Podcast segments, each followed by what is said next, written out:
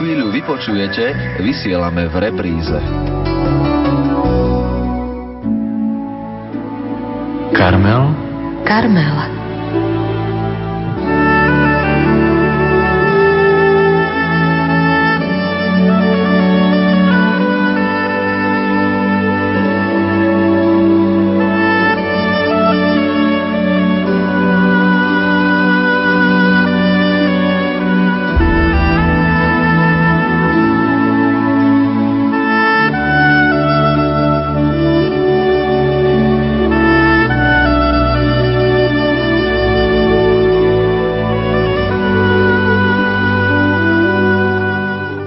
Vám krásny sviatočný deň, milí priatelia.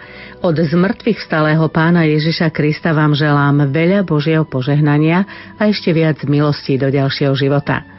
Stretávame sa prostredníctvom méteru v tento nezvyčajný a jedinečný deň, ktorý dáva veľkú nádej.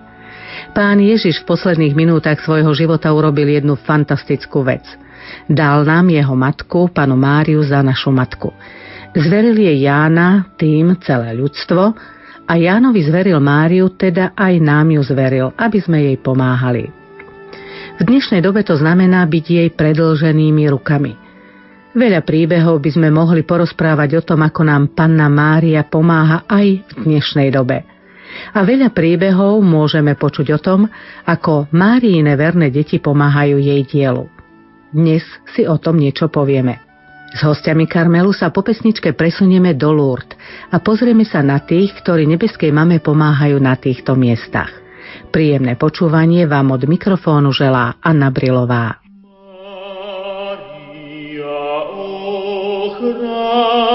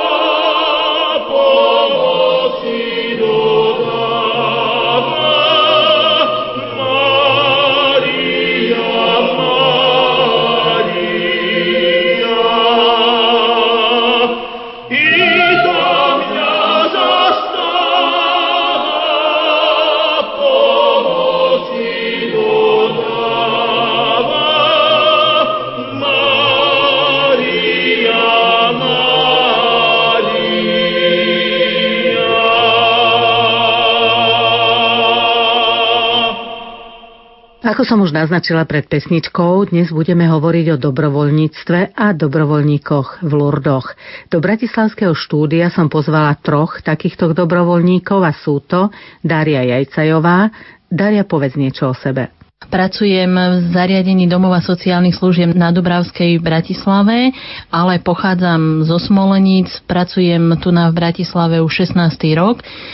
Chodím do Lourdes, ale mám to aj doma, takže ja vlastne celý rok e, sa venujem postihnutým, aj keď pracujem ako zásobovač, čiže zabezpečujem všetky potrebné veci pre chod takéhoto zariadenia, ale s deťmi sa stretávam priebežne každý deň niekoľkokrát a pokiaľ mám možnosť, buď ich navštívim, alebo pokiaľ robíme u nás v našom zariadení nejaké akcie pre deti, tak e, som vždy prítom, snažím sa byť s deťmi, snažím sa s nimi porozprávať, takže som síce akoby celý rok s tými postihnutými, ale vôbec mi to nevadí, lebo mňa to naplňa energiou, takže v pohode.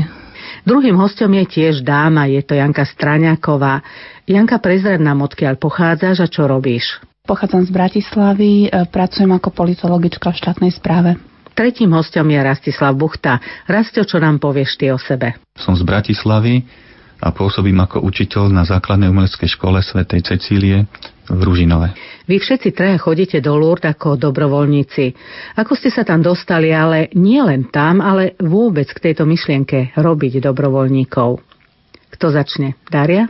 To by som asi mala začať ja, pretože som zistila, že ja tam chodím z nás troch asi najdlhšie. Od 1995. roku. Ten príbeh je trošku dlhší, ale zaujímavý. Ako som povedala, pochádzam zo Smoleníc a my sme mali ako mládežníci stredka na fare vždy v piatok a vždy sme tak každý ten piatok zhodnocovali celý ten týždeň a tak ďalej. No a nám sa v roku 1994 menili kňazi vo farnosti, ale ešte s tým starším sme boli na farskej púti. Vtedy sme absolvovali Lourdes Fatimu La Salette a keď sme sa stretli na tej fare a sme zhodnocovali celý ten týždeň, tak uh, už ten nový dôstojný pán sa ma spýtal, ktoré miesto, ktoré som navštívila, ma najviac oslovilo. A ja som mu vtedy hneď povedala Lurdy. Pýtal sa ma prečo. Ja som mu povedala, ja to neviem definovať, ale cítila som sa tam najlepšie, cítila som tam takú rodinnú atmosféru a veľmi ma to vo vnútri oslovilo. A povedal mi, že je možnosť chodiť či cez prázdniny alebo cez rok pomáhať ako dobrovoľník do Lourdes, že vie to zariadiť, má známu sestričku priamo v Lurdoch, že pokiaľ by bol záujem, že nie je problém, treba sa mu len ohlásiť. Myslím, že môžem povedať aj to meno. Je to Jan Mária Košť, ktorý ako kňaz tiež veľmi často chodieva so, sestrou Bernadetou a teda s rodinou nepoškvrnenej do Lourdes pravidelne, takže vedel, ako to chodí, vedel, koho má osloviť a tak ďalej. A ja som mu vtedy povedala, no tak to mi asi tak nehrozí, uvidíme. Necháme, pán Boh povie, čo ako treba a čo treba. No a na ten ďalší rok ma to už tak trošku inak chytilo, som nad tým veľmi dlho rozmýšľala a potom som za ním prišla a som sa ho teda spýtala, že či by to bolo možné.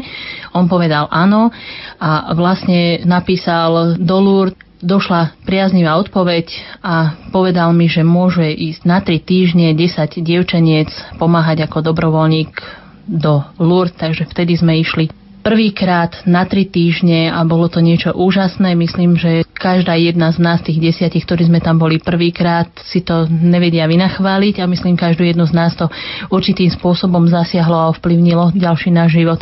Jedna napríklad z tej prvej skupiny odišla do Karmelu, do kláštora, do Košic, takže každá jedna mi hovorila, že ich to určitým spôsobom ovplyvnilo, aby vedeli po prípade čo ako ďalej, alebo si vyriešili niektoré veci vo svojom vnútri. Čiže ich to niekde nasmerovalo.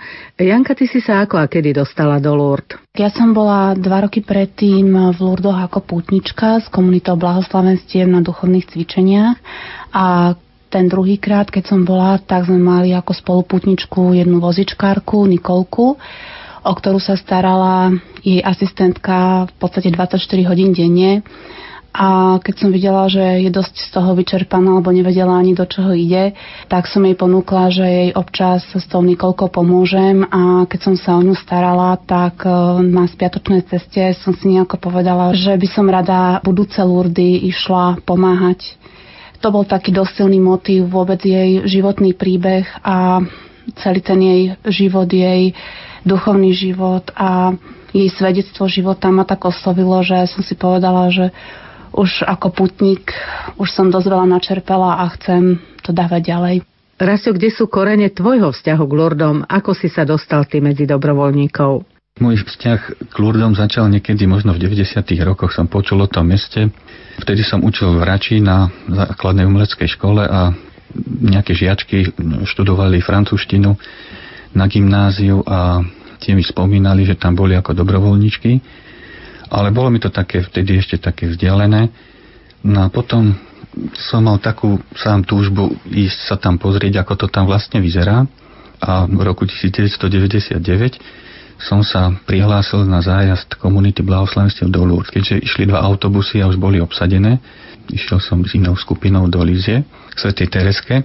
No a po roku už som sa v roku 2000 prihlásil skôr a dostal som sa prvýkrát do Lourdes, bol to ten Svetý rok a bolo to tam všetko také veľkolepé, veľmi veľa turistov a bolo to niečo nádherné. Odvtedy tam vlastne chodím každý rok, ale ako dobrovoľník som tam slúžil len v roku 2000, myslím, treťom to bolo a v 2007 roku. Teraz si vypočujeme pesničku a po nej vám, milí poslucháči, povieme, čo je to dobrovoľníctvo.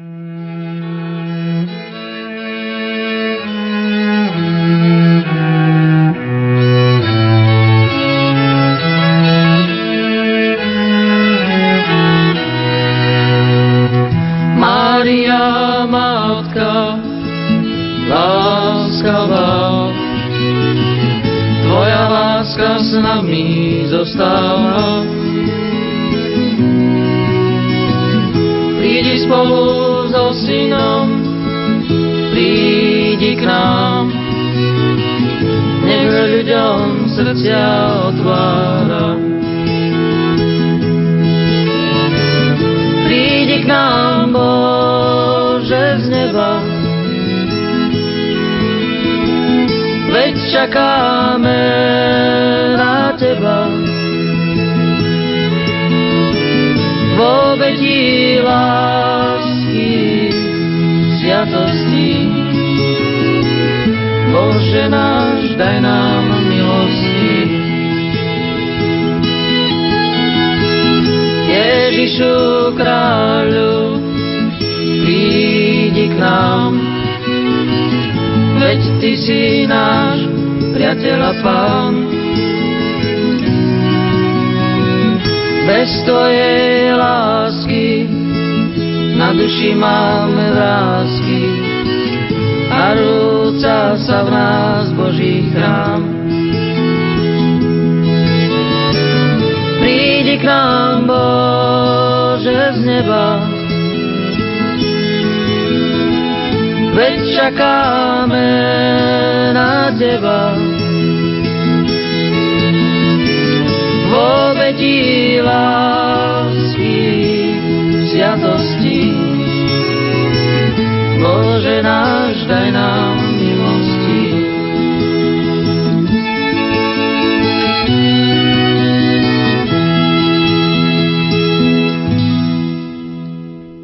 My sme v predchádzajúcom vstupe hovorili o tom, čo vás priviedlo k dobrovoľníctvu, ale ešte sme nepovedali posluchačom, čo to vlastne dobrovoľníctvo je. Dária, ty najdlhšie robíš dobrovoľníčku v Lurdoch? Nech sa páči, máš slovo. Dobrovoľníctvo je dobrovoľná služba tým, ktorí prichádzajú do Lourdes.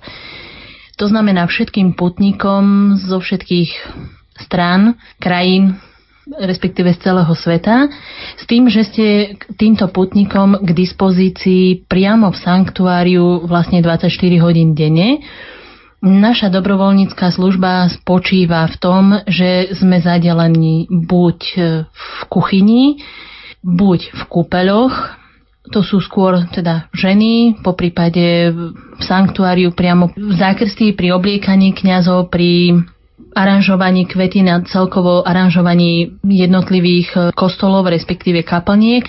Takisto pri jaskinke, No a chlapci skôr sú, alebo teda chlapi skôr sú zadelení buď do tých kúpeľov, alebo sú priamo na vlakovej stanici, alebo na letisku, pretože pokiaľ príde celá tá skupina, ktorá je samozrejme nahlásená, tak chlapci sú k dispozícii všetkých tých chorých, ťažko chodiacich vlastne vykladajú von z toho vlaku, respektíve keď odchádzajú, tak nakladajú z toho vlaku, alebo teda lietadla, podľa toho, kde sa nachádzajú.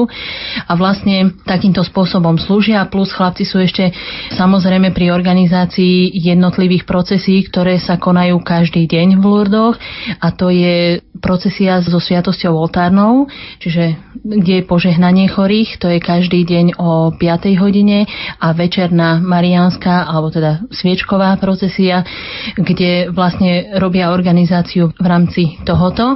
No a vlastne sme k dispozícii, čo od nás vyžadujú, či je to umývanie riadov, či je to zametanie, či je to čistenie izieb, či je to pomoc, e, povedzme, informatívna, že pokiaľ sa niekto na niečo pýta a potrebuje poradiť. Je tam toho strašne veľa, kde môžeme byť k dispozícii. Sú to úžasné momenty, keď tam stretávate tých ľudí a snažíte sa im nejak tak e, pomôcť, napriek tomu, že niekedy možno nepoznáte ten jazyk, ktorým ten putník rozpráva, ale sú to úžasné zážitky. A ako ste sa vy traja dali dohromady? Poznali ste ste sa už predtým, Janka? Ja som pri tom druhom pobyte v Lurdoch vedela, že na budúci rok eh, chcem ísť slúžiť. Keď ten rok prišiel, nevedela som vlastne s kým, ako, kde a ako začať, len som vedela, že mám tú túžbu. Myslím však, že Matka Božia, pokiaľ má takéhoto človeka, ktorý tam chce ísť pomáhať, tak to už potom nejako zariadí. Zoberie to vážne? Zoberie to vážne a ja som sa naozaj o nič nemusela starať. E, raz, keď som bola u jezuitov na Svetej Omši, po Omši som náhodne stretla jednu kamarátku, s ktorou som sa videla v Mečgorí a tá sa ma pýtala len tak, no tak čo ahoj, ako pôjdeš zase do Mečgoria. Hovorím, nie, vieš čo, tento rok chcem ísť do Lourdes chcem tam slúžiť, ale ešte vôbec neviem ako a s kým, len viem, že chcem. A ona mi hovorí, no vieš čo, ja poznám jednu Dáriu, ona chodí každý rok do Lourdes, no a už to bolo, takže takto som sa v podstate riadením Božím dostala na Dáriu. Áno, a Dária už zabezpečila. Rastio, ty si sa ako dostal do tejto skupiny? Tak ja som nemal také nejaké vznešené ideály o tom, jak by som chcel veľmi pomáhať ľuďom, ale ja som tam zostal kvôli jednej slečne. Ja totiž, ako som spomínal, som chodil každý rok do Lourdes, no, od roku 2000 a v 2002 roku som tam niekoho spoznal a v roku 2003, keď som tam bol znovu, tak som si ten pobyt tých duchovných cvičení, bolo to také vlastne medzinárodné stretnutie komunity blahoslavenstiev, tak som si to predlžil o týždeň. To som vlastne Dáriu poznal už rok a došlo k tomu spoznaniu asi takým spôsobom, že raz som bol na jednej svadbe a hovorím tam nejakým známym, že idem do Lourdes. No a tá slečna hovorí, že však pozdravuj tam Dáriu. Hovorím si, tak ľudí zase nie sú až také malé, že by som tam hneď stretol zo Slovenska nejakú slečnú menom Dária. No ale tak som sa usmial, veď dobre, však keď sa to stane, tak dobre. No a ako som tam bol v roku 2002, tak raz pri takej večernej prechádzke okolo rieky Gavy som videl malú skupinku Slovákov, ako sa modlia ruženec. Som sa pristavil, že či náhodou nepoznajú Dáriu, no a jednou z nich bola Dária. No. Takže ja som sa s nimi takto spoznal, no potom na budúci rok už som tam bol vlastne v tej skupine aj ja. No a tak ako spomínala Dária, mal som rôzne služby. Boli sme zadelení do takých skupín. Večer sme si pozreli na programe číslo našej skupiny, akú má službu buď sme mali skoro ráno vstať a ísť k autobusu, ktorý nás zaviezol na železničnú stanicu, alebo na letisku som bol raz, myslím, v tom týždni a viackrát v kúpeloch a pri tých procesiách sme tam pomáhali usporiadateľom. No mne osobne sa veľmi páčila služba na stanici, kde sme boli v takom osobnom kontakte s tými chorými. Bolo to síce aj náročné fyzicky, pretože veľakrát v tých vlakoch nie je veľký priestor, je tam úzka ulička a niektorí tí cestujúci boli aj takí trošku pri sebe a niektorí boli aj ležiaci, no a tých sme museli dvíhať na nosičkách aj na tú vrchnú postel, ktorá bola vo vlaku, alebo ich v prípade skladať. A to keď robil človek niekoľko hodín, tak bol aj dosť unavený, ale bola to veľmi pekná služba aj zodpovedná, aby nám nespadol, aby sa teda nestal nejaký úraz. No a veľmi pekné služby boli aj v tých kúpeloch. No. Daria, ty si sa e, začala smiať, keď raz ste hovoril, ako ste sa zoznámili. Máš nejaké spomienky aj ty na to? Áno, pretože mne sa to teraz ako film tak spätne všetko vracia a vybavuje. Božie cesty sú nevyspytateľné. Ja keď som tam išla ten prvý krát, ja som vôbec nepredpokladala, že sa tam niekedy vrátim a už vôbec som nepredpokladala, že tam budem chodiť každý rok a že tam už budem teda tých 15 alebo 16 krát ale vždy e, cez tých takých tých známych, alebo ako vždy ma niekto oslovil, vždy mi niekto buď zavolal, alebo nejakým spôsobom sme sa nakontaktovali e, s niekým, ktorého som absolútne pred rokom napríklad nevidela, nepoznala, ale sme si tak sadli, že teraz tvoríme takú jednu obrovskú rodinu a ja som to minulé priznám sa rátala, že vlastne za tie roky som asi cez 40 ľudí zobrala so sebou do Lourdes ako dobrovoľníkov a možno aj touto cestou by som chcela vyzvať, že určite tam chodí zo Slovenska oveľa viac ľudí, o ktorých možno ja neviem, alebo teda určite neviem, že keby sa prihlásili, aby som veľmi rada spoznala, lebo my tu, na ktorý sa stretávame, ktorý o sebe vieme a ktorý tam pravidelne chodíme, sa snažíme aj ako si pravidelnejšie stretávať a zdieľať tým všetkým, čo prežívame, ako sa stretávame v tých lurdoch a tak ďalej. A ja by som fakt poprosila, keby fakt sa našiel niekto, kto tam chodí a ja o ňom neviem, že by sa po prípade prihlásil. Ja by som sa s ním veľmi rada zoznámila a takisto chcela by som si s ním vymeniť skúsenosti, pocity, názory, myšlienky, že ako on prežíva takéto niečo. Ak nás počúva niekto, kto chodí do Lourdes ako dobrovoľník a chcel by sa zoznámiť s Dáriou a aj inými dobrovoľníkmi, môžete to urobiť cez Bratislavské štúdio Rádia Lumen veľmi jednoducho. Napíšte nám na náš mail bratislava.lumen.sk alebo môžete napísať aj na adresu Rádio Lumen Karloveska 32 841 02 Bratislava.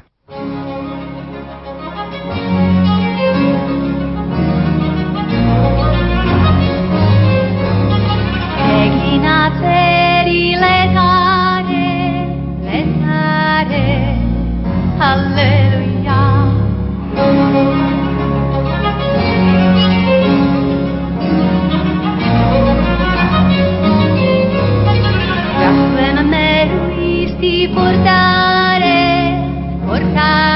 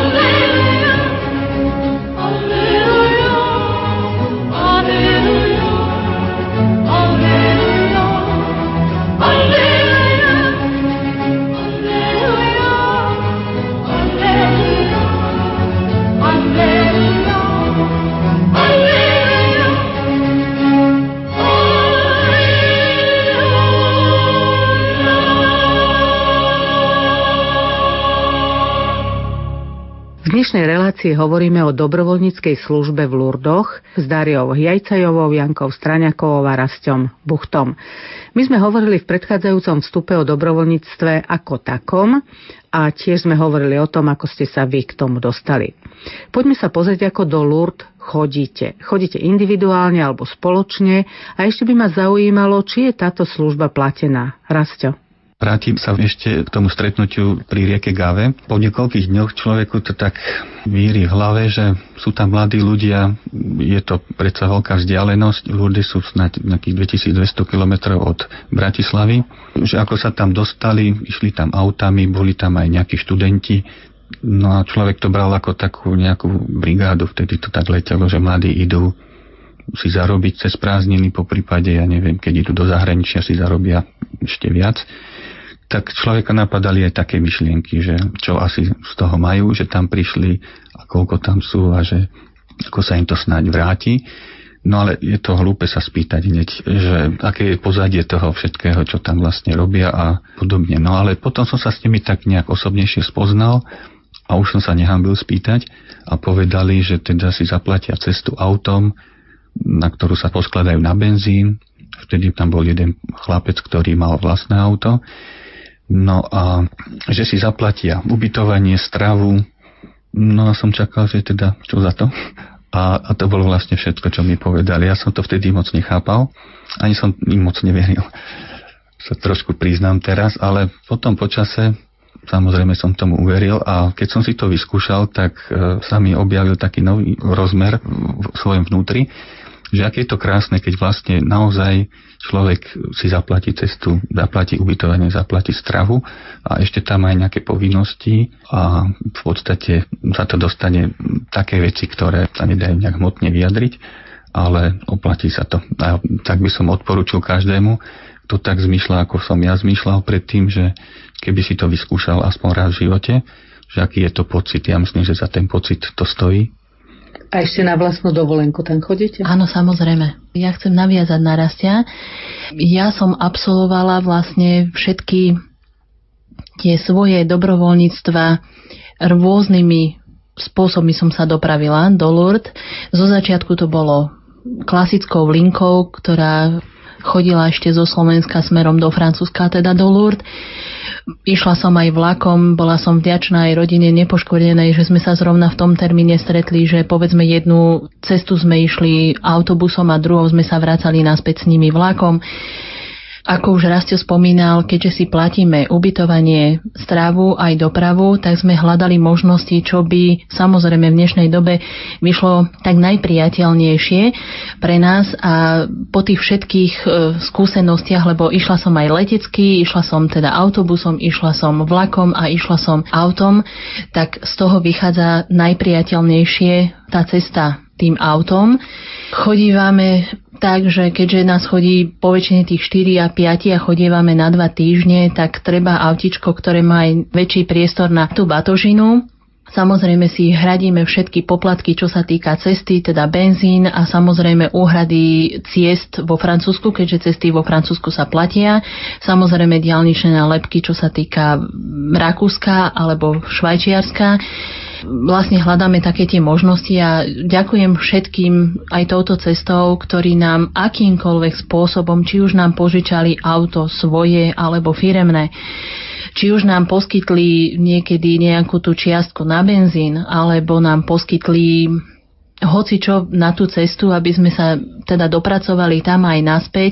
Samozrejme všetkým tým, ktorí nás podporovali modlitbami, pretože tá cesta, ako Rastio spomínal, je zhruba tých 2000 kilometrov tam a naspäť. A vlastne ide sa po tých dnešných cestách všelijako a sme vďační za tie modlitby, že nás teda sprevádzali a dokonca sa nám jedenkrát, mám takú veľmi krásnu spomienku na to, že nám zlyhalo na poslednú chvíľu ubytovanie po ceste, pretože keďže je to tých 2000 kilometrov, snažíme sa to rozdeliť na také úseky, že teda vždy tú jednu noc aspoň niekde prespíme, buď u známych alebo ako. No a v ten jeden rok na poslednú chvíľu nám zlyhalo ubytovanie, tak sme hľadali možnosti, že ako sa zariadiť, lebo človek ten oddych potrebuje. No a priznávam, teda po väčšine šoferujem ja, ale keďže nie vždy so mnou chodí niekto, kto by ma mohol vystriedať za tým volantom, tak je dobre, keď si človek odpočinie. V tom roku sme ešte išli cez Taliansko, kde sa samozrejme tiež platí a tak sme sa modlili, že Pane Bože, kde máme, čo máme, ako máme spraviť, lebo potrebujeme oddych. No a tak sme kúsok od Milana zišli z diálnice, prišli sme do prvej dedinky, ktorej názov si už priznám sa nepamätám.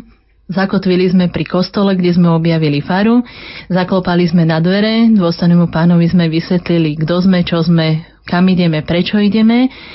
Dôstojný pán sa síce zo začiatku na nás pozeral tak zaujímavo, že teda čo tam, kto tam potom... Nedôverčivo? Áno, nedôverčivo, priznám sa.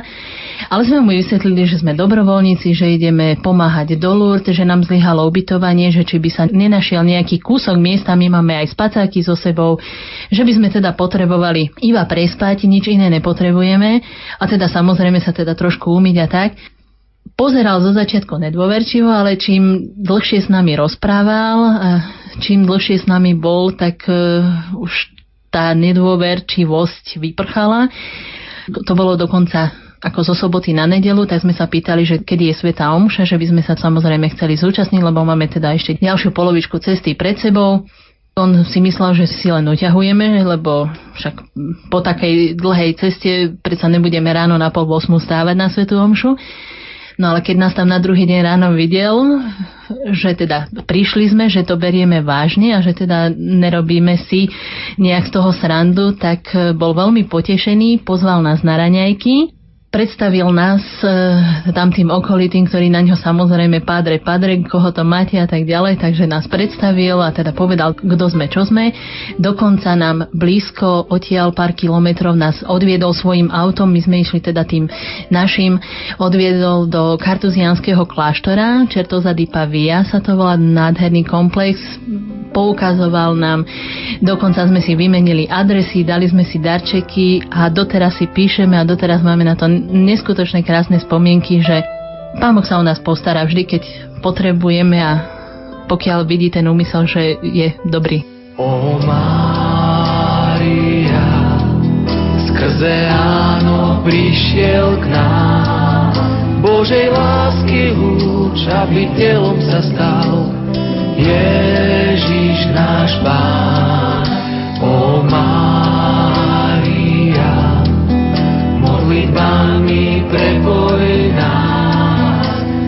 Matka, nalaď nám srdcia na jednu niť, Duchu Svetý príď. Tedy, keď aniel priniesol správu, syn sa narodí.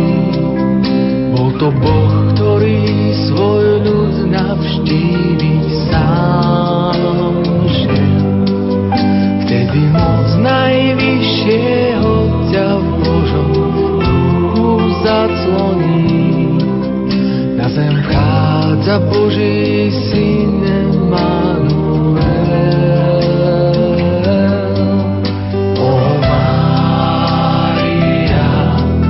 Skrze áno prišiel k nám. Božej lásky lúč, aby telom sa stal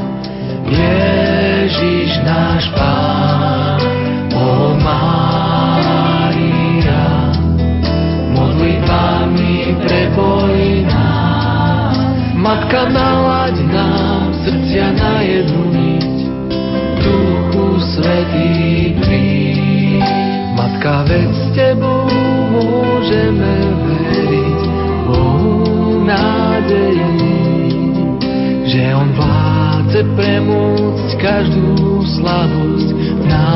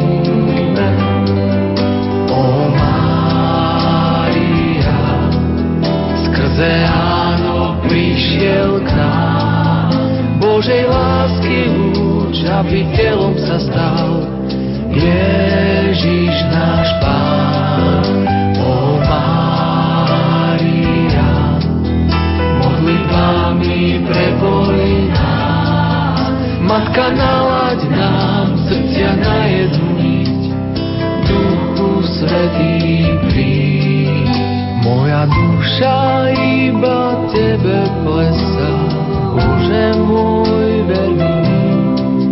Veď Ty ľúbiš nás, my slúžime Ti s láskou. Moc nárov zbavíš piedestálu, uctíš pokorný. Neopustíš tých, čo milujú ťa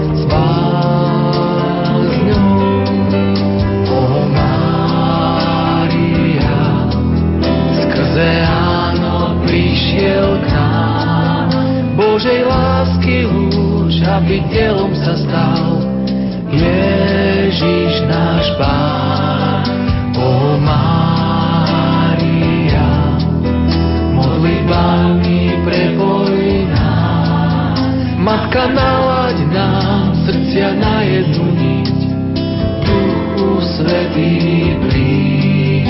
O Mária,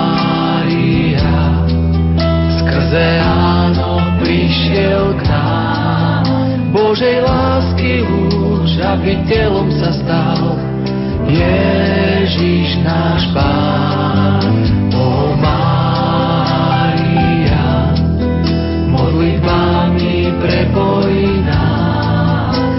Matka, nalaď nám srdcia na jednu niť, Duchu Svetý príď.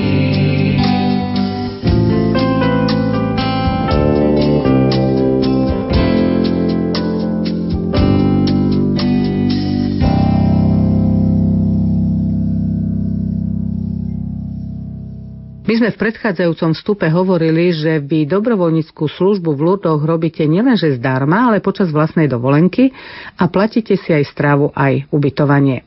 To si asi nemôže každý dovoliť, napríklad študenti. Janka. Tak ako už raz aj Daria spomínali, okrem toho nášho srdca, tej fyzickej aktivity, do tej služby dávame aj ten náš voľný čas, peniaze, teda financie a mnohokrát sa nám stalo, že naši priatelia alebo kamaráti by s nami chceli ísť, ale nemohli si to finančne dovoliť, tak som chcela vyzvať tých, ktorí by chceli takýmto spôsobom tomu dobrovoľníctvu prispieť alebo pomôcť, nejak nás podporiť, teda hlavne tých, ktorí si to nemôžu dovoliť a ktorí by radi išli slúžiť. Ak by chcel niekto pomôcť, môžeme vás kontaktovať s hostiami Karmelu. Ozvite sa do Bratislavského štúdia Rádia Lumen, na ktorý vám dáme kontakt. Ako som už uviedla, napíšte nám na e-mailovú adresu bratislava.lumen.sk. Ja ešte kontakty na konci relácie zopakujem. Rasto, ale ty chceš niečo dopovedať k tejto otázke? Ja by som ešte dodal, že v Lourdes sa dá slúžiť aj iným spôsobom, nielen takým, ako sme tam boli my. Nad mestom Lourdes je aj také malé mestečko Cité Saint-Pierre, a je to vlastne také mestečko pútnikov, je to veľmi blízko mesta, veľmi príjemne sa tam býva, je tam výborná strava, výborné ubytovanie. No a viem, že aj tam chodia slúžiť aj mladí ľudia zo Slovenska.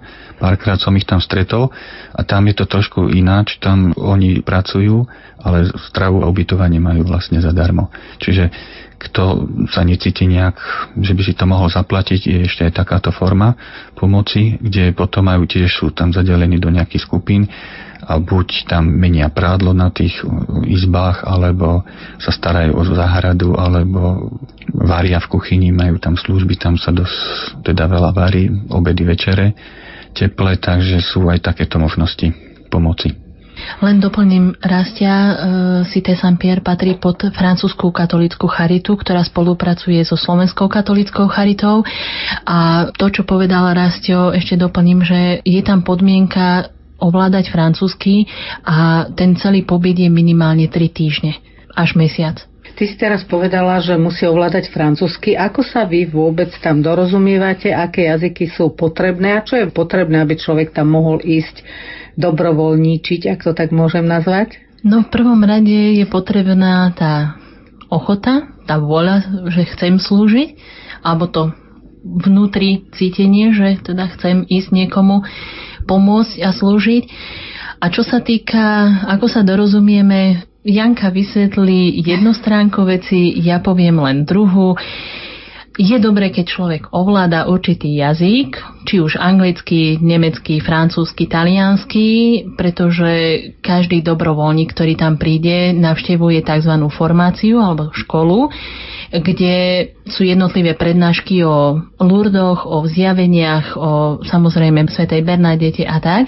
Takže by bolo dobré rozumieť v tomto smere, ale najuniverzálnejší jazyk, s ktorým sa teda, s tým mám ja najlepšie skúsenosti a za tie roky sa mi vždy osvedčil, je úsmev, pretože aj keď povedzme, nehovoríme rovnakými jazykmi, že ja som zo Slovenska, niekto je zo Španielska a on nepozná môj jazyk, ja nepoznám jeho jazyk, ten úsmev nás vždy spojil a zaujímavé, že vždy sme sa porozumeli a pochopili a pomohli a každý si myslím, že odišiel taký potešený a naplnený. Napriek tomu, že sme si akože nerozumeli, akože v úvodzovkách, sme si porozumeli a sme sa vždy dohodli a sme sa dostali tam, kam sme potrebovali. Janka, ty si chcela doplniť. Tak ja doplním Dáriu, že každý dobrovoľník e, dostáva takú vizitku, kartičku, kde si napíše meno a sú tam prilepené vlajočky krajín, ktorých jazyk ovláda. Prvá krajina je materský jazyk, teda my máme Slovensko a potom teda tie ostatné vlajočky krajín a podľa toho ten druhý, ktorý chce so mnou komunikovať, alebo teda s tým mm, dobrovoľníkom, tak e, si pozrie na tej vlajočky, že ktorým jazykom hovorí, takže takto sme istým spôsobom označení, že keď sa chceme dohovárať e, rečou, tak e, dá sa to takto spoznať. Čo sa týka tej komunikácie, to musíte mať aj zážitky všakovaké. Mohla by som doplniť jednu príhodu, ktorú mi hovorili kamarátky, ktoré tam boli na duchovných cvičeniach z komunity blahoslavenstiev. Nevedeli jazyk a išli do toho kúpela. A celý čas, čo sa modli rúženec, tak sa trošku aj báli a boli vystresované, že ako to tam oni budú rozprávať a ako budú komunikovať, lebo vedeli teda, že väčšinou sú tam Španieli, Taliani, Francúzi a že teda po slovensky asi ťažko sa tam dohodnú tak boli z toho v strese, v takej tréme. A nakoniec si povedali, tak zveria to Matke Bože, už to nehajú tak. No a keď prišli do tej kabinky, kde sa chystajú na ten kúpel, sa im prihovorila Daria po slovensky, videla slovenskú vlajku, tak sa im hneď po slovensky prihovorila, takže pre nich to bol taký veľmi silný zážitok, že skutočne v takomto svete, že Matka Božia sa postarala teda aj o to. Niečo podobné som ja zažil zase tiež pri kúpeloch, tiež tam bol autobus Slovákov, nepoznal som nikoho a tiež som mal službu v kúpeloch a ten, keď ma videl, že hovorím po slovensky, tak potom už bol vonku a ešte som počul, ako tam kričí na svoje, že tam je Slovak. Takže ten sa veľmi tešil. Áno, ja mám také zážitky. Veľakrát aj teda nielen Slováci, ale povedzme také tie príbuzné národy ako Poliaci alebo Češi. Je to taký príjemný zážitok, že prídu tam, nevedia, čo majú očakávať a hlavne pokiaľ je tam tá jazyková bariéra a teraz, keď na nich niekto prehovorí v jazyku, ktorému rozumejú, je to pre nich úžasný zážitok, to je jedna vec a si myslím, že úplne inak potom prežívajú celý ten proces e, toho namačania do tej vody. Takže pokiaľ sa dá, môžeme aspoň takto pomôcť, tak je to fajn. Keď už hovoríme tie zážitky, Janka, ty si spomínala zaujímavý príbeh manželov, ktorí boli s tebou. Môžeš ho povedať? Keď som ja bola v Lurdoch ako dobrovoľnička, pridali sa k nám e, manželia, ktorí išli s nami prvýkrát. A keď sme sa prvýkrát stretli, tak nám povedala, čo ju ťaha do tých lúrd pomáhať a čo bol vlastne taký prvý motív, prečo tam chce ísť. A to bolo jej osobné zázračné uzdravenie, ktoré zažila ešte, keď bola dievča. Myslím, že mala 8 alebo 9 rokov. Bola veľmi chorá mala také horúčky veľmi silné, že sa jej nedali utišiť a mm, neutíchali niekoľko dní. Myslím, že sa týkalo hrdla, že tam niečo mala. A ona bola potom v takom stave, že prosila tak z ničoho nič panu Máriu, že aby jej nejako pomohla. Sa nepamätám, či sa modlila rúženec, ale viem, že to bola rozhodne komunikácia teda s Božou matkou. A popri tom, ako sa modlila, ako sa prihovorila pani Márii, tak sa napila lurdskej vody, ktorú im niekto priniesol a v ten večer sa jej citeľne uľavilo a na druhý deň e, jej prestali horúčky a viac menej bola uzdravená. Jej otecko je lekár a on potom všetkom, ako ju sledoval a ako vedel o tomto jej zdravotnom stave, tak ako lekár skonštatoval, že je to zázrak. Ona celý život prežívala proste nejakú takú túžbu alebo taký ťah na to, že chcela poďakovať osobne pane Márii na nejakom putnickom mieste, ale ako išiel život, e, tak v podstate na to potom nejako zabudla. A teraz má okolo 50 rokov a teda v tejto 50 si potom na to spomenula, že ona ešte si tento slub, ktorý si dala, že si chce splniť a ísť poďakovať chcela to urobiť takou formou, že zároveň bude slúžiť a zároveň jej osobne poďakuje práve v Lurdoch. My si opäť vypočujeme pesničku a po nej budeme v rozhovore pokračovať.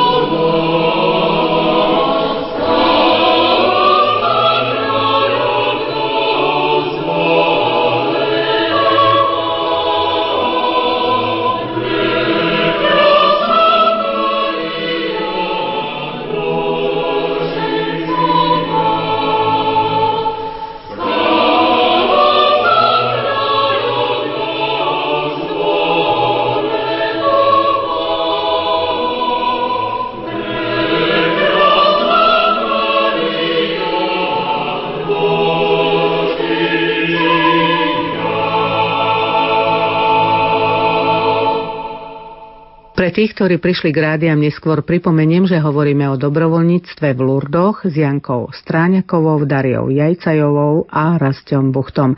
V tomto vstupe by sme sa mohli zamerať na vaše zážitky pri tejto dobrovoľníckej službe. Ako ste hovorili, robili ste na rôznych miestach a rôzne veci, ale ešte predtým, Daria, ty si tam bola veľakrát. Je tam nesmierne veľa ľudí, ktorí sa tam vystriedajú. Ako sa to všetko podarí zrežirovať? Francúzi majú veľmi krásne zorganizované všetko počnúc príchodom putníkov na to miesto, do sanktuária, respektíve jeho odchodom.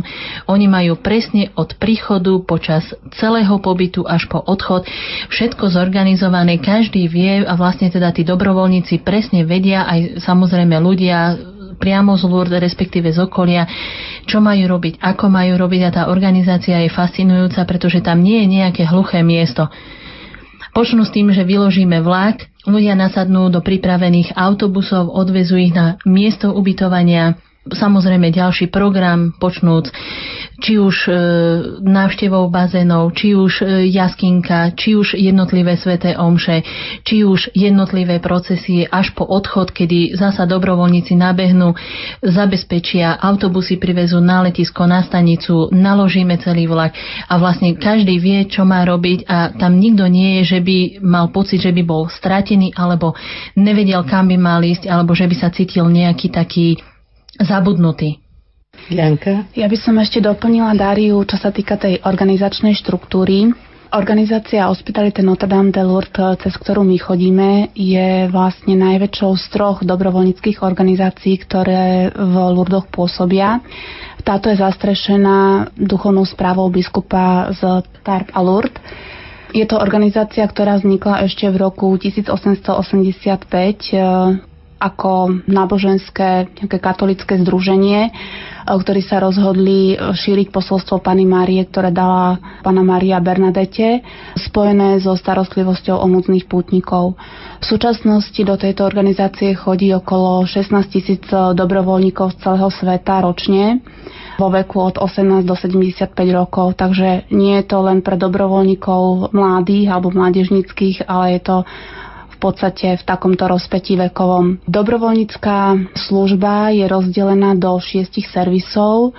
Je to servis svätého Jozefa, kde sú zoskupení len muži a už ako spomínal Rastio, tak oni pomáhajú na letisku, na stanici, pomáhajú pri jaskyni, pomáhajú pri procesiách, v jedálni. Vlastne oni sú podstate zastúpení v každom servise tých ostatných 5 tam je potom servis eh, svätého Michala, ktorý slúži dobrovoľníkom, starajú sa o stravovanie dobrovoľníkov, potom je to servis Notre Dame a Marie Saint Frey. Tieto dva servisy slúžia pútnikom v ubytovacích zariadeniach pre chorých.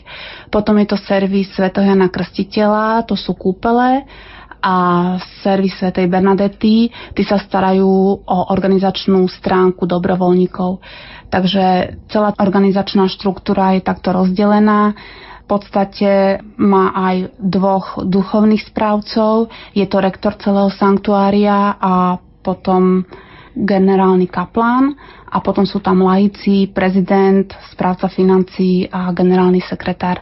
Čiže vlastne táto organizácia má svoju štruktúru a svoj systém, ako spomínala Dária, veľmi dobre zabezpečený. Dária, ty do Lourdes ako dobrovoľníčka chodíš už dlho.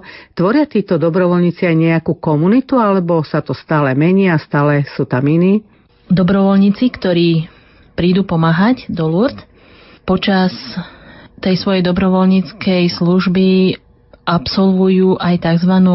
stáž alebo formáciu alebo školu, kde sa vlastne rozoberá všetko počnúc Svetou Bernadetou, zjaveniami, symbol, Lourdes, skala, oheň, voda a tak ďalej. A tá formácia trvá 4 roky a na 5. rok každý jeden dobrovoľník môže nemusí, nie je to povinné, ale môže požiadať o vstup do spoločenstva pani Marie Lourdskej po francúzsky Hospitalité de Notre Dame de Lourdes. Je to spoločenstvo dobrovoľníkov, laikov, kňazov, reholných sestier, ktorí vlastne sa akoby zavezujú alebo sľubujú, že budú pravidelne, pokiaľ sa im dá každý rok, chodiť aspoň na týždeň pomáhať a pri tej službe zoberú akúkoľvek službu v pokore, tak ako už Janka spomínala.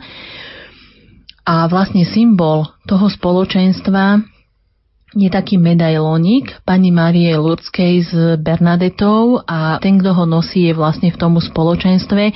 To už je taký vyšší level, ako sa hovorí, tzv. hospitalier a ten už, pokiaľ prichádza každý rok do Lourdes, on už si svojím spôsobom môže vybrať, že kde by chcel pracovať. Ja som už tiež v tomto spoločenstve a priznám sa, že môžem si vybrať tú službu, ale ani jeden raz som to zatiaľ nevyužila, pretože svojím spôsobom je mi jedno, kde pomáham. Kde ma dajú, kde ma potrebujú, som ochotná poslúžiť, takže v tomto smere ja osobne si nevyberám, že kde, čo a ako. Je to úžasné, pretože to spoločenstvo tých rôznych ľudí, rôznych národov je veľmi silné, veľmi úžasné a si tak aj navzájom pomáhame a spolupracujeme a tie kontakty nie sú len v Lurdoch, ale potom aj počas roka v komunikácii naďalej možnosti sú veľmi široké, veľmi veľké, takže či už v komunikácii cez mobil, SMS-ky alebo cez e-mail.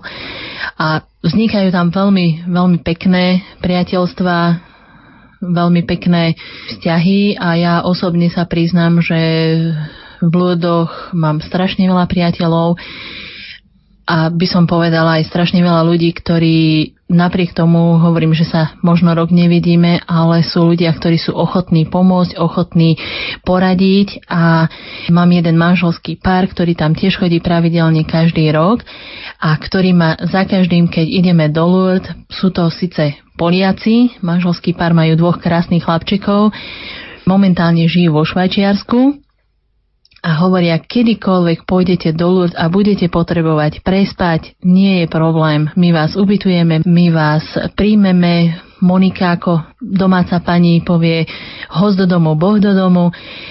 Úžasná je, ona nám navarí, stará sa o nás ako, ako taká mamina, aj keď napriek tomu, že je mladšia ako väčšina z nás, ktorí tam ideme. Vy ste sa s nimi zoznámili v Lurdoch? My sme sa stretli a spoznali v Lurdoch a poznáme sa už teda dlhé roky a môžem povedať, že je to úžasné, keď máte niekoho, koho sa napríklad pri takejto príležitosti môžete oprieť a dokáže vám pomôcť. Pretože keď idete tou cestou a vlastne si hradíte, ako sme už spomínali, vlastne takmer všetko a som spomínala, že na tej ceste je dobrý ten odpočinok, tak platiť drahé hotely pre nás nie vždy je vhodné alebo teda dobré. Takže som veľmi rada, že mám takýchto ľudí eh, v rámci Európy, že keď potrebujem, tak eh, sú ochotní a ukážu nám tú krásnu tvár a teda nás príjmu.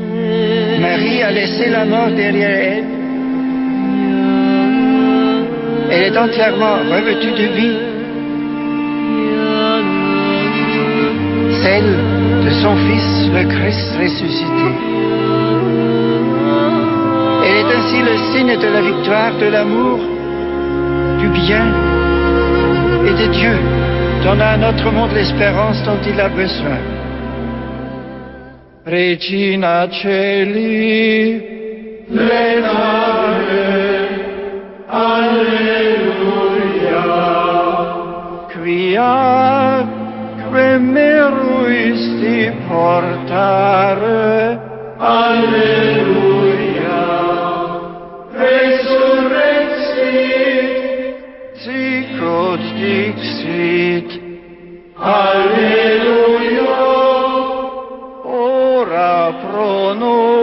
nobis Deum. Alleluia.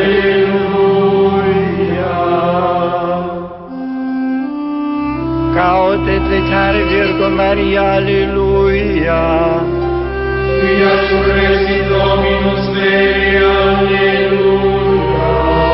Oremus, Qui per resurrectionem Filii Tui Domini nostri Iesu Christi, mundum letificare dignatus is, presta quesumus, ut per eus genitricem Virgine Mariam, perpetue capiamus gaudia vitae, per iundem Christum Dominum nostrum.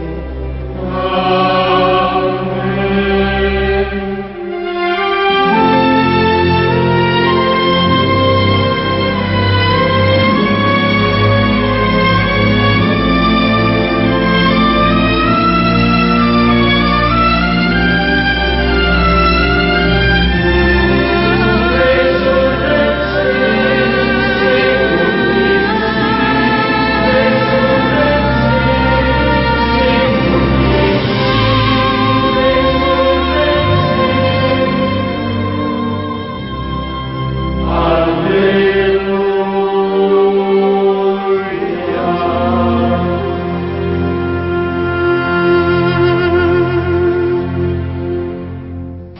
večer rozprávame o dobrovoľníctve v Lurdoch. Dária, Janka a Rastio sú dobrovoľníci, už nám veľa pekného povedali, teraz prejdeme k vašim zážitkom s pútnikmi. Isto ich je veľa. Dária. Zážitkov je strašne veľa. Rozmýšľam, ktorý by som povedala, ale asi, asi ten s tým chlapcom s dávnovým syndromom. Bolo to počas jednej svetej omše, mládežnickej svetej omše, kde bolo prítomných v bazilike svätej Bernadety veľmi veľa mladých ľudí, samozrejme aj teda ďalších putníkov.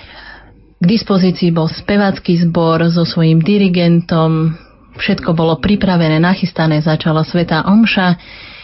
No a zrazu pred zbor vybehol jeden chlapček s dávnovým syndrómom, ktorý chcel byť tiež veľmi užitočný, tak sa rozhodol, že zbor bude tiež dirigovať. Napriek tomu teda, že dirigent tam bol, ako náhle zbor odspieval, sadol si na svoje miesto a počkal až po ďalšiu pesničku. Nastúpila ďalšia pesnička, nastúpil aj on, oddirigoval si to svoje.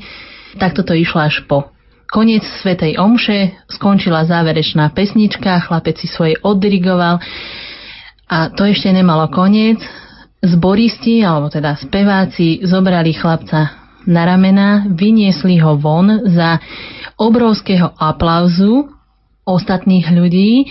Ten chlapec si to doslova užíval, ten bol, by som povedala, že v siedmom nebi. Strašne sa mu ako by som to povedala, bol veľmi spokojný s tým, že vlastne jeho aktivitu, jeho tú snahu druhí ocenili, že nikomu tam nezavadzal, nikomu nevadil, jednoducho oni ho vyzdvihli, ocenili a brali ho ako seberovného a dali mu vlastne zaslúženú chválu a tak ho vyniesli von. Všetci mu tlieskali a všetci boli úsmiatí, spokojní a hlavne tento chlapec a mali ste ho vidieť, ako mal radosť v očiach, aký bol spokojný, natešený a myslím, že to bol zážitok pre ňo na celý život. Rastio. No mne utkveli najmä zážitky zo stanice. Tam sme veľakrát prišli skoro ráno. Tá služba trvala veľmi dlho, lebo to sú také časové termíny, kedy prichádzajú tie vlaky, potom naopak, kedy odchádzajú. A človek tam trávi niekedy aj 10 hodín na tej stanici. Čiže tam toho človek zažil veľa takých, hovorím aj náročných chvíľ, ale, ale myslím, že všetky boli také podarené a pekné. Ale kto bol v Lurdoch, vie, že tam v stredu a v nedelu býva taká veľká sveta omša, medzinárodná, v bazilike Pia 10. No a tak sme tam raz mali takto službu. O každého toho návštevníka Lurca tam stará niekedy jeden alebo dvaja dobrovoľníci. Tí dovedú tých svojich pacientov do kostola, ale tam už odozdajú ten ich vozíček tejto službe, ktorú sme robili my. No a aby som to tak nejak opísal, tá podzemná bazilika vyzerá ako taká mušla a ten spodok vlastne baziliky sa tak zvažuje k tomu stredu. No a tam je vlastne taký vyvýšený veľký oltár. Čiže my, čo sme mali tie vozičky nejako naukladať k sebe, nie je to vždy veľmi jednoduché, lebo tých vozičkárov je strašne veľa a musíme ich tak natesno radiť. A ten voziček to nie je taký, ak my si predstavíme u nás, keď ide niekto vozičkár, že je to vlastne taká tá malá stolička. To je proste taká ako keby rikša s tými dvoma veľkými kolesami vzadu a s jedným malým vpredu. A je to dlhé aj také 2,5 metra. Čiže nie je to vždy veľmi jednoduché, zvlášť ľudia, ktorí s tým nemajú až nejaké veľké skúsenosti, zaparkovať. No a tak jeden kolega takto raz parkoval a viete, pri tých veľkých svetých omšiach je také napätie, je tam strašne veľa ľudí a musíme sa ponáhľať tak mu to nevyšlo na prvýkrát zaparkovať toho svojho. No a tak, keďže to má byť tak natesno, tak ho vrátil a tak to trvalo, viete, minúta trvá vtedy asi dosť dlho. Ten pán tam sedel, díval sa, No a tá nervozita tam tak vrcholila. A nakoniec, keď asi po minúte preparkoval a správne teda zachytil ten voziček ovedľajší, aby nám nezišli dole do stredu tej baziliky, tak ten pán stal a odišiel, na čo sme mali oči vonku, vtedy sme nerátali, že ten pán je chodiaci a že mohol kľudne pred minútou stať a ten chlapec to mohol zaparkovať oveľa jednoduchšie. Takže niekedy je také vtipné situácie, čo človek zažije. Niekedy človek vidí aj také veci, že keď sme na tých akciách komunitných, že tam proste chodí kňaz so sviatosťou a modlí sa nad ľuďmi, tak niektorí tam aj vstávajú, ktorí sú vozičkári, ale toto bolo zjavne niečo iné. Ten človek bol chodiaci, ale keďže sú tam aj také väčšie vzdialenosti, tak samozrejme väčšina ľudí využíva túto službu a sa nechá previesť cez celé to sanktuárium. Pre mňa bol najhlbší zážitok služba v kúpeloch. Od samého začiatku služby až po koniec, kedy sme sa my sami kúpali v tom bazene. Tá služba začína takou prípravou hodinu predtým, než sa pustia putníci do kúpelov. Začína sa modlitbou svätého Ruženca za tie pútničky, ktorým budeme slúžiť my a ktoré teda prejdú našimi rukami. Modlíme sa každý vo svojom vlastnom jazyku, potom nasleduje hymnus Salve Regina a vzývanie svetých o pomoc Pani Marie Lurdskej, svätej Bernadety, svätého Jozefa a svätého Jana Krstiteľa a končí e, boskom zeme. Tento bosk e, pripomína vlastne pokoru svätej Bernadety, ktorá v poslušnosti hľadala prameň, o ktorom jej hovorila Pana Mária. A napriek tomu, že si teda všetci okolo stojaci mysleli, že asi pometená, pretože sa tam hrábala v blate, tak e, vďaka tejto jej pokore a poslušnosti dnes môžeme k tomuto prameniu chodiť, piť ho a sa v ňom kúpať a precítiť e, silu tohto prameňa. Čo to znamená pre tých ľudí, pre tých putníkov, napríklad vôbec ponoriť sa do toho prameňa, aké máte skúsenosti? Ja si pamätám, keď som bol prvýkrát ponorený do tej vody, no bol to ohromný zážitok, len keď je tam človek prvýkrát nepozná ešte ten spôsob, ako tam prísť a čo robiť, je to také, také cudzie všetko. No. Takže ten prvý pokus bol taký dosť rozpačitý, ale bol to ohromný zážitok. Tá voda je taká dosť chladná, je riadne studená, ale pocitovo je to, aké by vás, ja neviem, ovial taký nejaký príjemný závoj, niečo také veľmi príjemné človek zažije. Ale nejde len o to, samozrejme tam človek pri tom vchádzaní sa aj pomodlí, aj teda si vzbudí nejaký úmysel, pre ktorý tam prišiel a nejakú túžbu možno čo by chcel zmeniť. Veľakrát tam nejde o, o tie fyzické uzdravenia, tých sa tam stane pár, a ktoré potom nejaká komisia samozrejme vyhodnotí, ale tých teda nie je veľa, ale ide tam hlavne o také obratenia človeka, také vnútorné, aby sa tam vedel niečoho zrieť, s čím má možno nejaké problémy, alebo No, ja myslím, že každý, kto chce, to tam príde aspoň len trošku pripravený a chce tam zažiť nejaký zázrak, obrátenie, tak ho môže zažiť. To mesto ja osobne veľmi milujem. Aj ako turista je veľmi pekné. Je to v takom krásnom údolí pod Pirenejami. Tečie cez to krásna rieka, taká dravá, gáva. Kto chce, má tam neskutočné obchody, veľké množstvo hotelov, je tam strašne veľký ruch ale pritom je tam taký pokoj všade na každom kroku a vôbec vám tí ľudia nevadia. Naozaj sa tam tí ľudia hodne tlačia, pretože v letných obdobiach je tam strašne veľa turistov, ale pri tom všetkom je tam neuveriteľný pokoj, kľud, ticho a na každom kroku vidí človek nejaké utrpenie, ktoré tak vedia tí ostatní prijať, aj tí teda sami trpiaci že človek je tam ako v inom svete. Niektorí hovoria, že tam sa nebo stretlo so zemou a je to niečo také.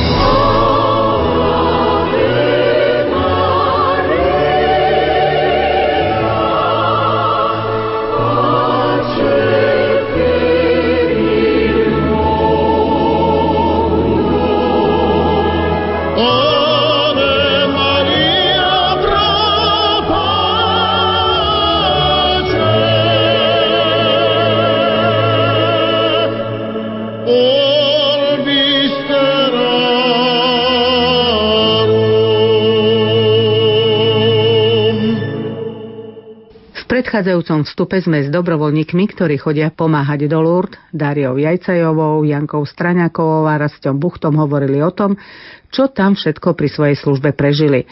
Rasto povedal, že v Lourdoch ako by sa nebo spájalo so zemou. Daria, ako to ty vnímaš? Ja musím s Rastom len súhlasiť, pretože ja osobne, ako sa hovorí, nepotrebujem veľa ľudí. Ja skôr keď môžem, tak sa snažím a využívam také tie kľudnejšie miesta, respektíve nie som zástancom nejakých veľkých eh, takých masových akcií, ale napriek tomu všetkému v Lurdoch tak ako Rastio hovoril, je ten pokoj. Napriek tomu veľkému počtu ľudí, ktorí tam chodí, je tam fakt obrovský pokoj. Vždy si tam nájdete to miestečko svoje, kde sa môžete stíšiť, kde dokážete sa zamýšľať nad tými vecami, ktorí vás po prípade trápia, alebo s ktorými sa potrebujete nejakým spôsobom popasovať, alebo z ktorých sa tešíte, z ktorých sa radujete, aby ste to tak v sebe vnútorne spracovali. Ja ešte mám taký z toho pocit, ktorý ma aj vlastne na začiatku upútal, taká rodinná atmosféra. Ja keď som prišla prvýkrát do Lourdes a keď sme sa stretávali s tými dobrovoľníkmi a keď sme sa pýtali, oni samozrejme vedeli, že my sme prvý rok, lebo prvoročiaci, keď to tak môžem nazvať, sú označení takým modrým puntikom, takže všetci vedeli, že my sme tam prvýkrát, ale keď sme sa my pýtali a teraz sme dostávali odpovede, no ja sem chodím 20 rokov, ja sem chodím 25 rokov, tie prvé dni som, priznám sa, nechápala, ako je to možné. No po tých troch týždňoch, ktoré som tam strávila, už som nebola taká prekvapená, pretože aj mňa to zasiahlo.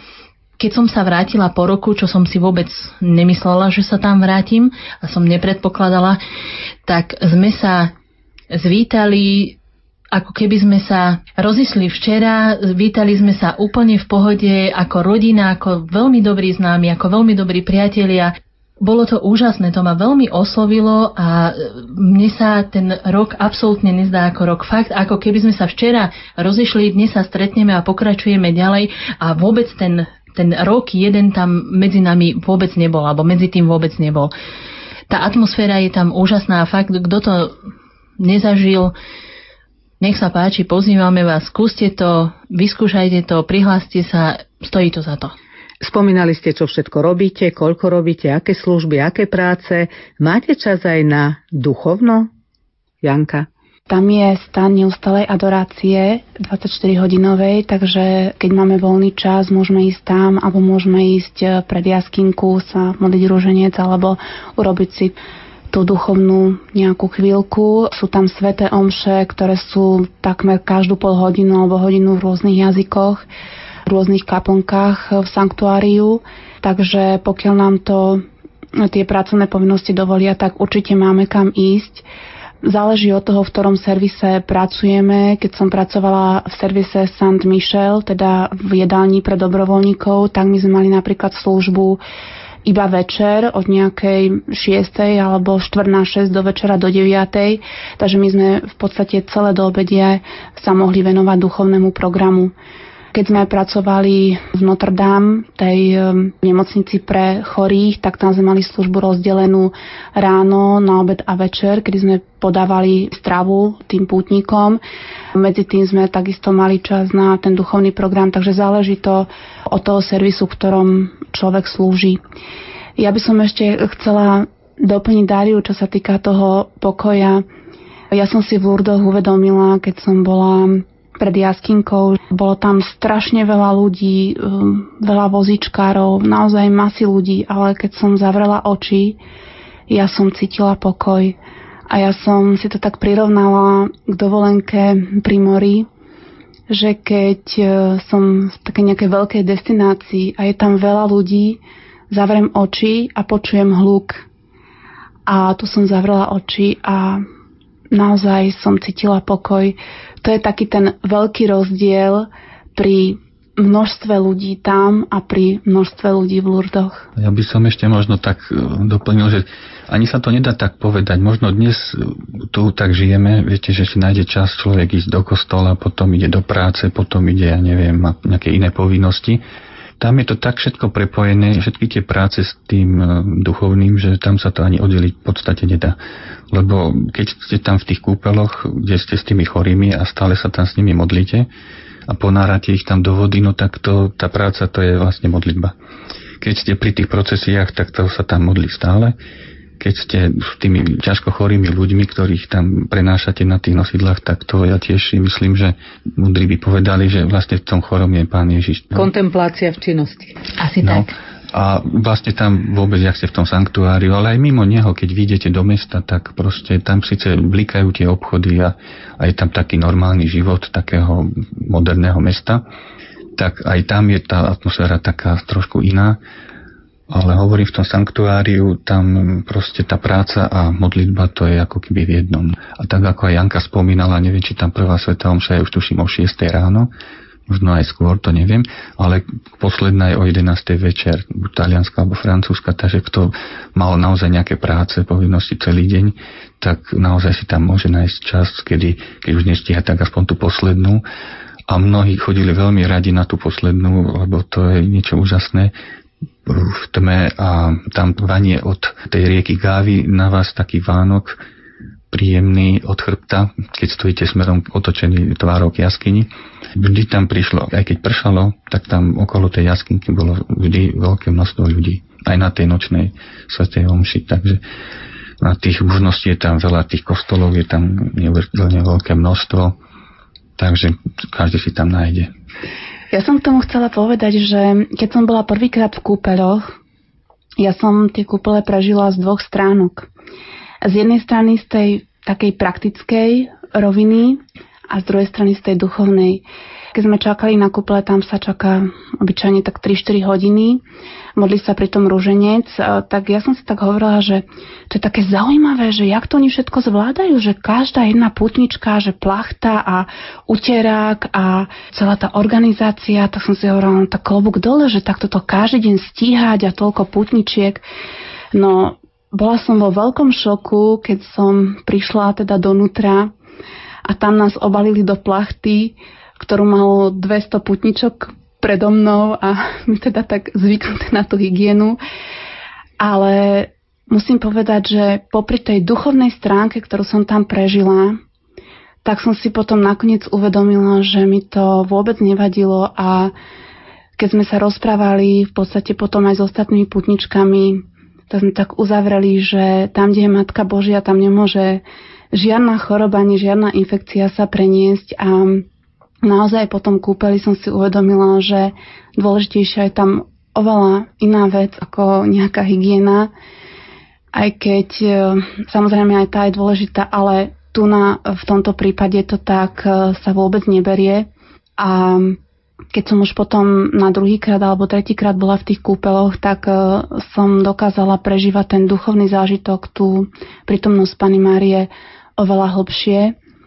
A ešte chcem povedať, že v tých kúpeloch e, tam je určitý postup štandardný. Pri tom, ako tam tá pútnička príde a ako sa pripravuje teda na ten kúpel. Viem, že Slováci alebo Slovenky väčšinou sú dosť také z toho prvého kúpelu rozrušené, pretože tam tie postupy sú také, také zvláštne, že človek v prvých momentoch nechápe, čo tam s ním robia, tým, že tam sa ráta s tým, že nie každý vie ten jazyk, ktorý vedia dobrovoľníci, tak sa tam rozpráva tou mimikou. Takže treba rátať aj s tým, že človek nevie, čo sa tam s ním bude robiť, ale Dôležité je, že sa tam pripravujú na to modlitbou a vníma teda ten duchovný rozmer. A čo únava po celodennej práci a týždeň či dva alebo dokonca tri týždne? Aký je návrat domov? Ste veľmi vyčerpaní? Nie, ja si tam dobíjam baterky. A ja z toho žijem potom ďalší rok. Aj keď teda po určitej prepač rastie, ale po určitej stránke áno, že ste vyčerpaní, pretože máte nejaké tie služby, povedzme ste nejakých 10 hodín na stanici, že prídu 4 vlaky, ďalších 5 odchádza, samozrejme s nejakými tými časovými rezervami, ale večer ja osobne to teda tak cítim, že napriek tomu, že teda mám za sebou celý deň aj toho behania tej služby, sa večer cítim úplne v pohode a hlavne po tom celom týždni OK, taká tá fyzická vyčerpanosť, alebo ako možno trošku je. Cítite to, ale ako by ste ju nevnímali. Ako by ste ju nevnímali, pretože e, tie stretnutia s tými chorými vám dodávajú takú úžasnú silu a energiu, že jednoducho na to ťažké zabúdate a venujete sa tej službe a venujete sa tomu, čomu sa máte venovať. A teda ja osobne tomu hovorím, ja tam chodím dobíjať baterky a z toho čerpám a žijem ďalší rok. No a k tomu môžem dodať, chodí tam veľa dobrovoľníkov, hlavne zo Španielska, miestnych Francúzov, Taliani tam chodia, Íri, Angličania, občas nejakí zo tých severských štátov a z Ameriky tam chodia ale od nás tam nevidieť veľa dobrovoľníkov. Už sme spomínali prečo, že to je často aj z tých finančných dôvodov. Od toho sa zase aj odvíjajú iné veci. Mnohí dobrovoľníci, čo viem, talianskí, ktorí tam prídu, tak sa ubytujú v hoteli, kde majú taký, dá sa povedať, taký slušný štandard, majú nejaké svoje vlastné izby a tak dobre bývajú, pekne bývajú, stravujú sa, no neviem celkom presne, ale možno na tom hoteli. No a my tým, že nechceme za to zaplatiť nejakú veľkú sumu, tak potom bývame na tých miestach, kde tí dobrovoľníci by mali bývať. No. A veľakrát, aspoň čo viem, tí chlapci bývajú v takých malých priestoroch. Ja som prvýkrát, keď som tam bol, býval s oknom do ulice, kde podobno boli také všelijaké no, bary, ale nie v nejakom zlom slova zmysle. Proste také reštaurácie, kde blikajú neony celú noc do červená, do zelena. Čiže ja som to tam mohol celú noc sledovať a niekedy som bol unavený ako z tej práce, ale hovorím, tá práca, to, to vás tak naplňa niečím iným, že človek tú unavu tak vláda celkom dobre. Horšie bolo s tým spánkom, že tam potom človek už potom počase si zvykol, ale zo začiatku mi to vadilo, no aj ten ruch ulice. Ale to sú také veci, na ktoré človek počasie zabudne a ostanú mu len tie pekné spomienky. No a zase keby sme tam mali všetko len také ideálne, tak možno by sme na to až tak často nespomínali. Ale ja ťa doplním. Teraz nám postavili dobrovoľníkom novú ubytovňu, krásnu, perfektné podmienky. Myslím, aj keď teda bývame možno po dvoch, po troch, po štyroch, ale už je to trošku iný štandard, takže myslím si, že už aj tieto veci sa zlepšili. Ale to ma práve, ak môžem ešte doplniť, e, za tie roky fascinuje, ako napriek tomu množstvu ľudí, množstvu dobrovoľníkov, ktorí sem chodia, ja vidím každý rok zmeny. Vždy niečo je nové, opravené, pribudlo, čo bolo pokazané, sa opravilo, pre dobrovoľníkov sa teraz postavila, hovorím, nová ubytovňa. Je to úplne respektíve snažia sa organizátori alebo celé to spoločenstvo dobrovoľníkov sa snaží o to, aby sa nielen putníci, ale aj tí dobrovoľníci cítili dobre. Snažia sa robiť preto veľmi veľa. Na tých formáciách sa nás na záver vždy pýtajú, aké máme pripomienky, čo by sa dalo zlepšiť, e, čo sa nám napríklad nepačilo. Takže je dosť možné, že aj na základe týchto pripomienok oni potom progredujú každý rok v tej organizácii.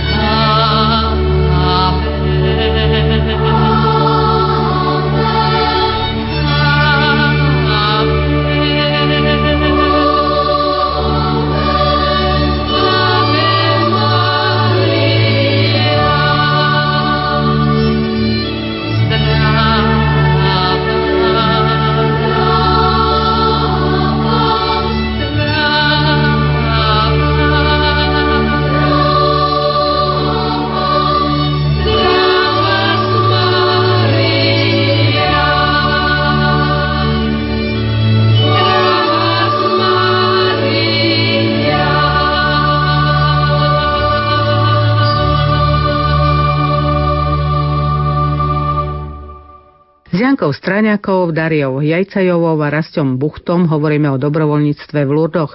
Stretávate sa tam s rôznymi ľuďmi. Aké sú to národnosti, ktoré sa zapájajú do dobrovoľníctva? Ja som bol prvý rok v skupine s Talianmi, tak s nimi som sa tak najviac stretával aj pri tých kúpeloch, ale hodne je tam z ostrovov, z Anglicka teda, z Veľkej Británie, Írov a miestnych Francúzov, tých je asi najviac, ale hodne Talianov, Španielov, myslím, že odtiaľ to sú tak... Ale teraz pribúdajú aj trošku z tých azijských častí.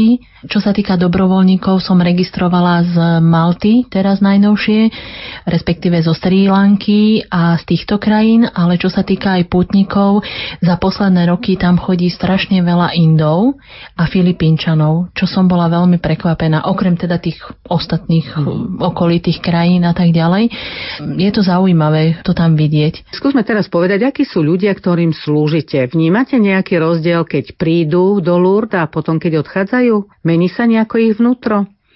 No ja mám také najväčšie skúsenosti z eh, tých kúpeľov, že môžeme ako tí slúžiaci vidieť, um, s akými rôznymi možno nastaveniami tie putničky tam prichádzajú, ktorá to tak hlbšie prežíva, koľkokrát e, po tom kúpeli vidíme, že sa rozplakala, že niečo veľmi silné zažila, že zažíva tú premenu.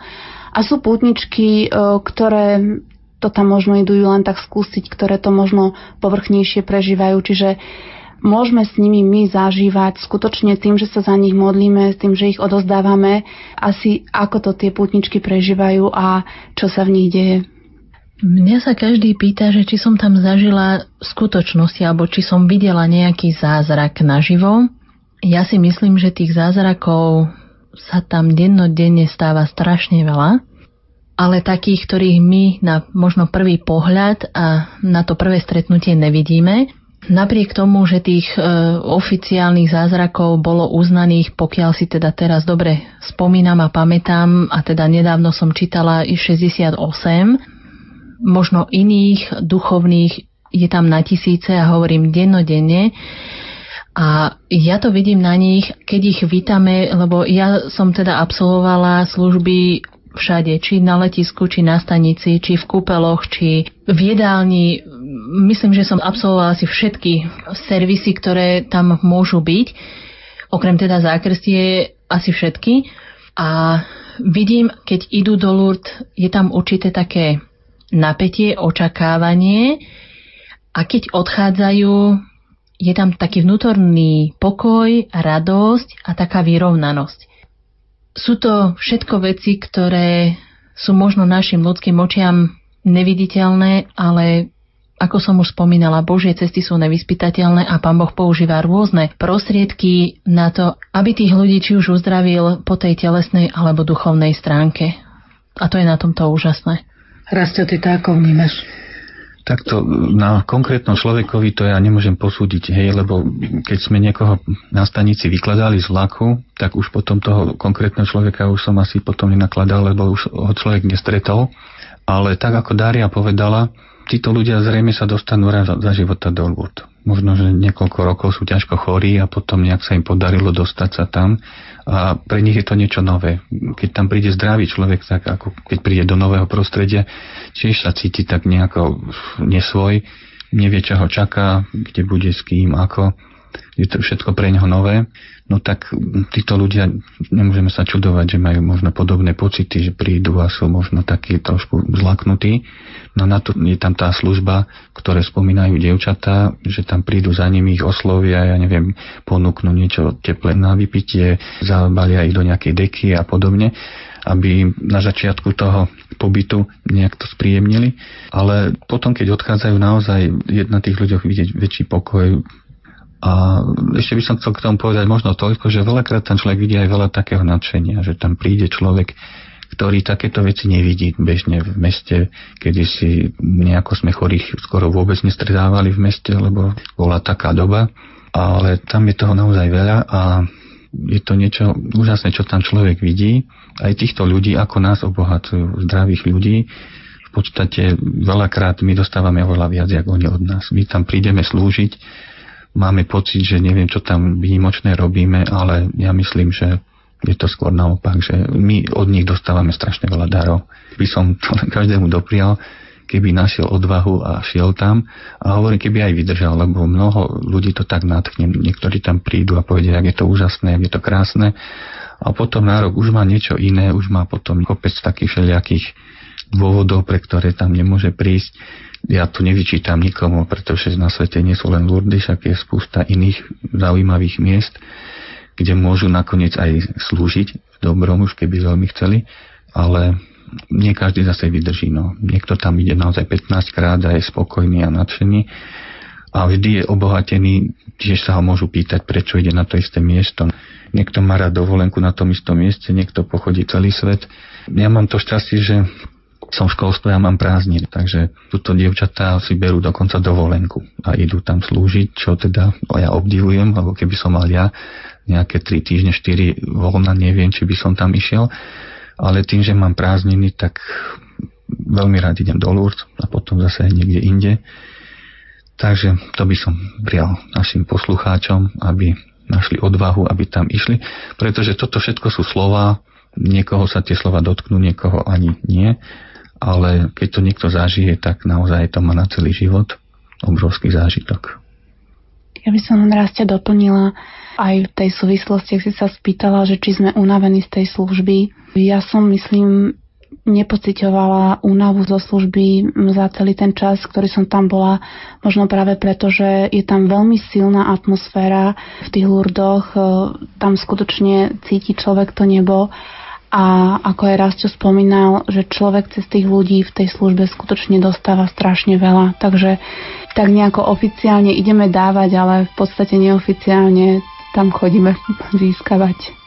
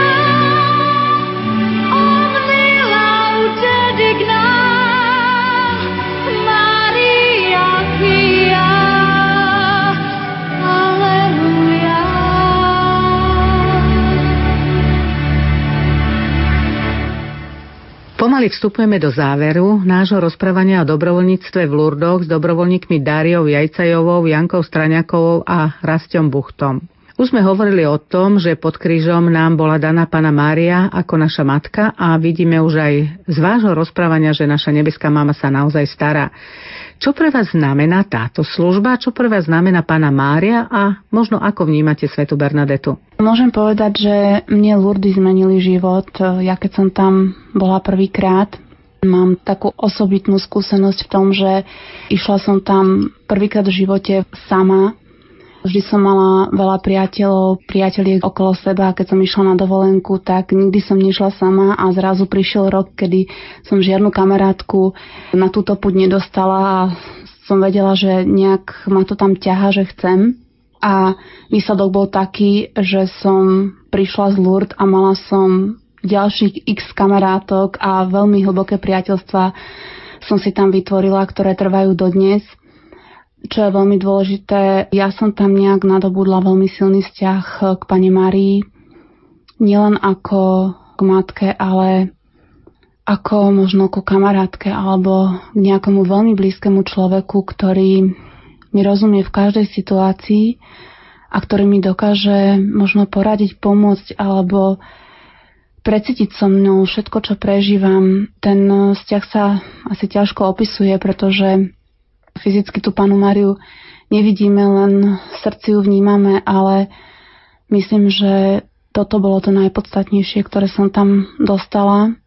Tento vzťah prežívam dodnes a myslím si, že pána Maria si toho človeka už nepustí, ako náhle raz sa jej odozdáte, tak vás potom vedie po celý život. Sveta Bernadeta bola pre mňa, alebo stále je symbolom niečoho veľmi nežného, jemného a pokorného a čistého. Mám veľmi silný zážitok z jednej prednášky, pri ktorej ten kňaz prirovnal rúženec k mobilu, teda k dnešnej dobe, kedy povedal, že keď sa prvýkrát Sv. Bernadete zjavila Pana Mária, tak Sveta Bernadeta okamžite siahla do vrecka a vytiahla rúženec. Hoci vôbec takéto niečo nečakala. A on hovoril, že a my keď siahneme do vrecka, tak tam máme mobil. Povedal, že ale mobil môžeme mať aj vypnutý, alebo ten, ktorému voláme, môže byť takisto vypnutý, nemusí sa nám ozvať. Ale že keď e, siahneme do vrecka a vytiahneme rúženec, tak na tej druhej strane tam je vždy niekto online. Takže táto myšlienka sa mi veľmi páčila a často na ňu spomínam v súvislosti so Svetou Bernadetou. Rastio, čo pre teba znamená pána Mária alebo Bernadeta? Ja to neviem vysvetliť. To je nejaký taký vzťah, ktorý vznikne. Človek ani nevie presne kedy, ani ako. Tak si jednoducho niečo obľúbite. No. Tak som sa tam dostal a zažil som tam prekrásne chvíle. No to sa nedá takto nejako slovami hovoriť, opisovať. Proste vám tam je dobre. Tam sedíte pred tou jaskinkou, či je noc, či je deň, keď máte čas vždy tam niekto je a keď aj chvíľu nie, tak, tak máte taký, no vždy vám je tam dobre. Ja aspoň teda som tam nezažil nikdy nič také, že by som tam nechcel ísť. A tak ako vtedy prvýkrát, v tom hovorím roku 1999, keď som sa tam chcel dostať a nedostal, tak odvtedy sa mi tam darí chodiť každý rok a ja som veľmi rád, že tam môžem chodiť a pokiaľ budem zdravý a veľmi rád tam pôjdem aj tento rok. Dária, čo teba oslovilo v Lurdoch? Ja celý čas rozmýšľam, ako odpovedať na túto otázku. Neviem, čo by som už len doplnila, pretože aj Janka povedala strašne veľa veľmi pekne, aj Rastio povedal. Je to niečo, čo nedokážem ani ja definovať, ale som rada, že mi Pán Boh dal túto milosť, že som stretla takých ľudí, ktorí mi dopomohli k tomu, aby som tam prišla, že ma to tak zasiahlo, ako ma to zasiahlo a že mi dal tú milo, že sa tam môžem každý rok vrácať. Že nám dal tú, ja to poviem, mamu, cez ktorú môžeme ísť bližšie k nemu. Ťažko sa to definuje, ťažko sa to hovorí. Áno, veci, ktoré nás presahujú, sa ťažko definujú. Vy ako dobrovoľníci sa stretávate len v Lurdoch alebo zdieľate svoje zážitky aj tu na Slovensku? Janka. Daria pravidelne sa snaží organizovať stretnutia všetkých nás, ktorí sme boli kedykoľvek s ňou v Lurdoch pravidelne niekoľkokrát do roka a musím povedať sama za seba, že kedykoľvek prídem na to stretnutie, ja naozaj cítim rodinu veľmi silné priateľstva. Takže tam, e, keď človek zažije s týmito ľuďmi tie lurdy a tú atmosféru rodiny pod tým plášťom Pany Marie, tak e, potom už s kýmkoľvek sa z tejto lurdskej rodiny stretne, tak e, to zažíva stále. Dobre to padne, keď sme niečo spolu prežili a potom sa stretneme v Bratislave a tu si môžeme viacej dovoliť ísť si sadnúť niekde a povyprávať sa. Daria nás zavolala minule do Smolení na zámok. To bol pekný večer, myslím. No ja si tiež myslím. sme tam strávili na Smolenickom zámku, takže... Pri ohničku.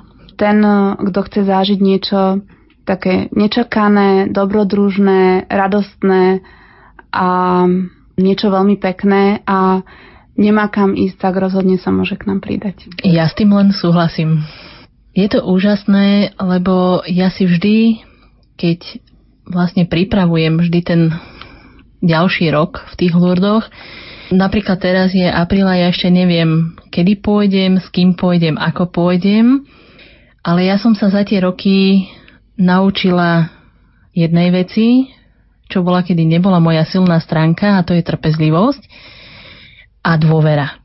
A najmä tej dôvere, pretože veľakrát sme už mali stanovený a potvrdený termín v Lurdoch, ale nemala som napríklad dostatočný počet ľudí.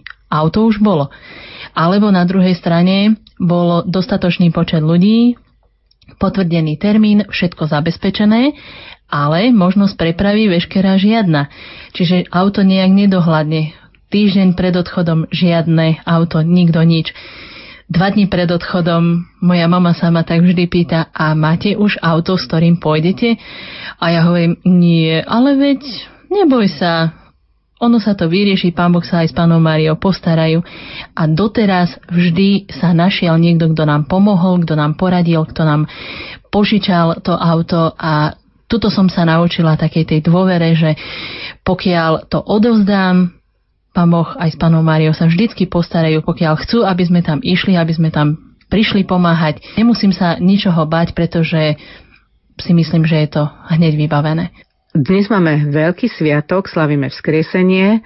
Ako vnímate vzťah medzi dnešným sviatkom a panou Máriou? Pana Mária svojim fiat v podstate naplnila Boží plán lásky a bola od počiatku bola na ceste s pánom Ježišom, kedy ho počala, kedy sa on ho starala počas celého detstva a s ním prežívala aj utrpenie, všetky bolesti, ktoré on prežíval a o to viac e, si myslím, že prežívala potom radosť kriesenia s apoštolmi. Takže ona od e, počatia pána Ježiša s ním bola pevne spojená a tu navidím ten súvis ako Matky Božej a vzkriesenia, že ona s ním zažila úplne všetko a myslím, že tú radosť toho skriesenia mohla prežiť ona ako človek asi z nás najintenzívnejšie. Keby nebolo Marínho Fiat, tak nebolo by ani skriesenia. Relácia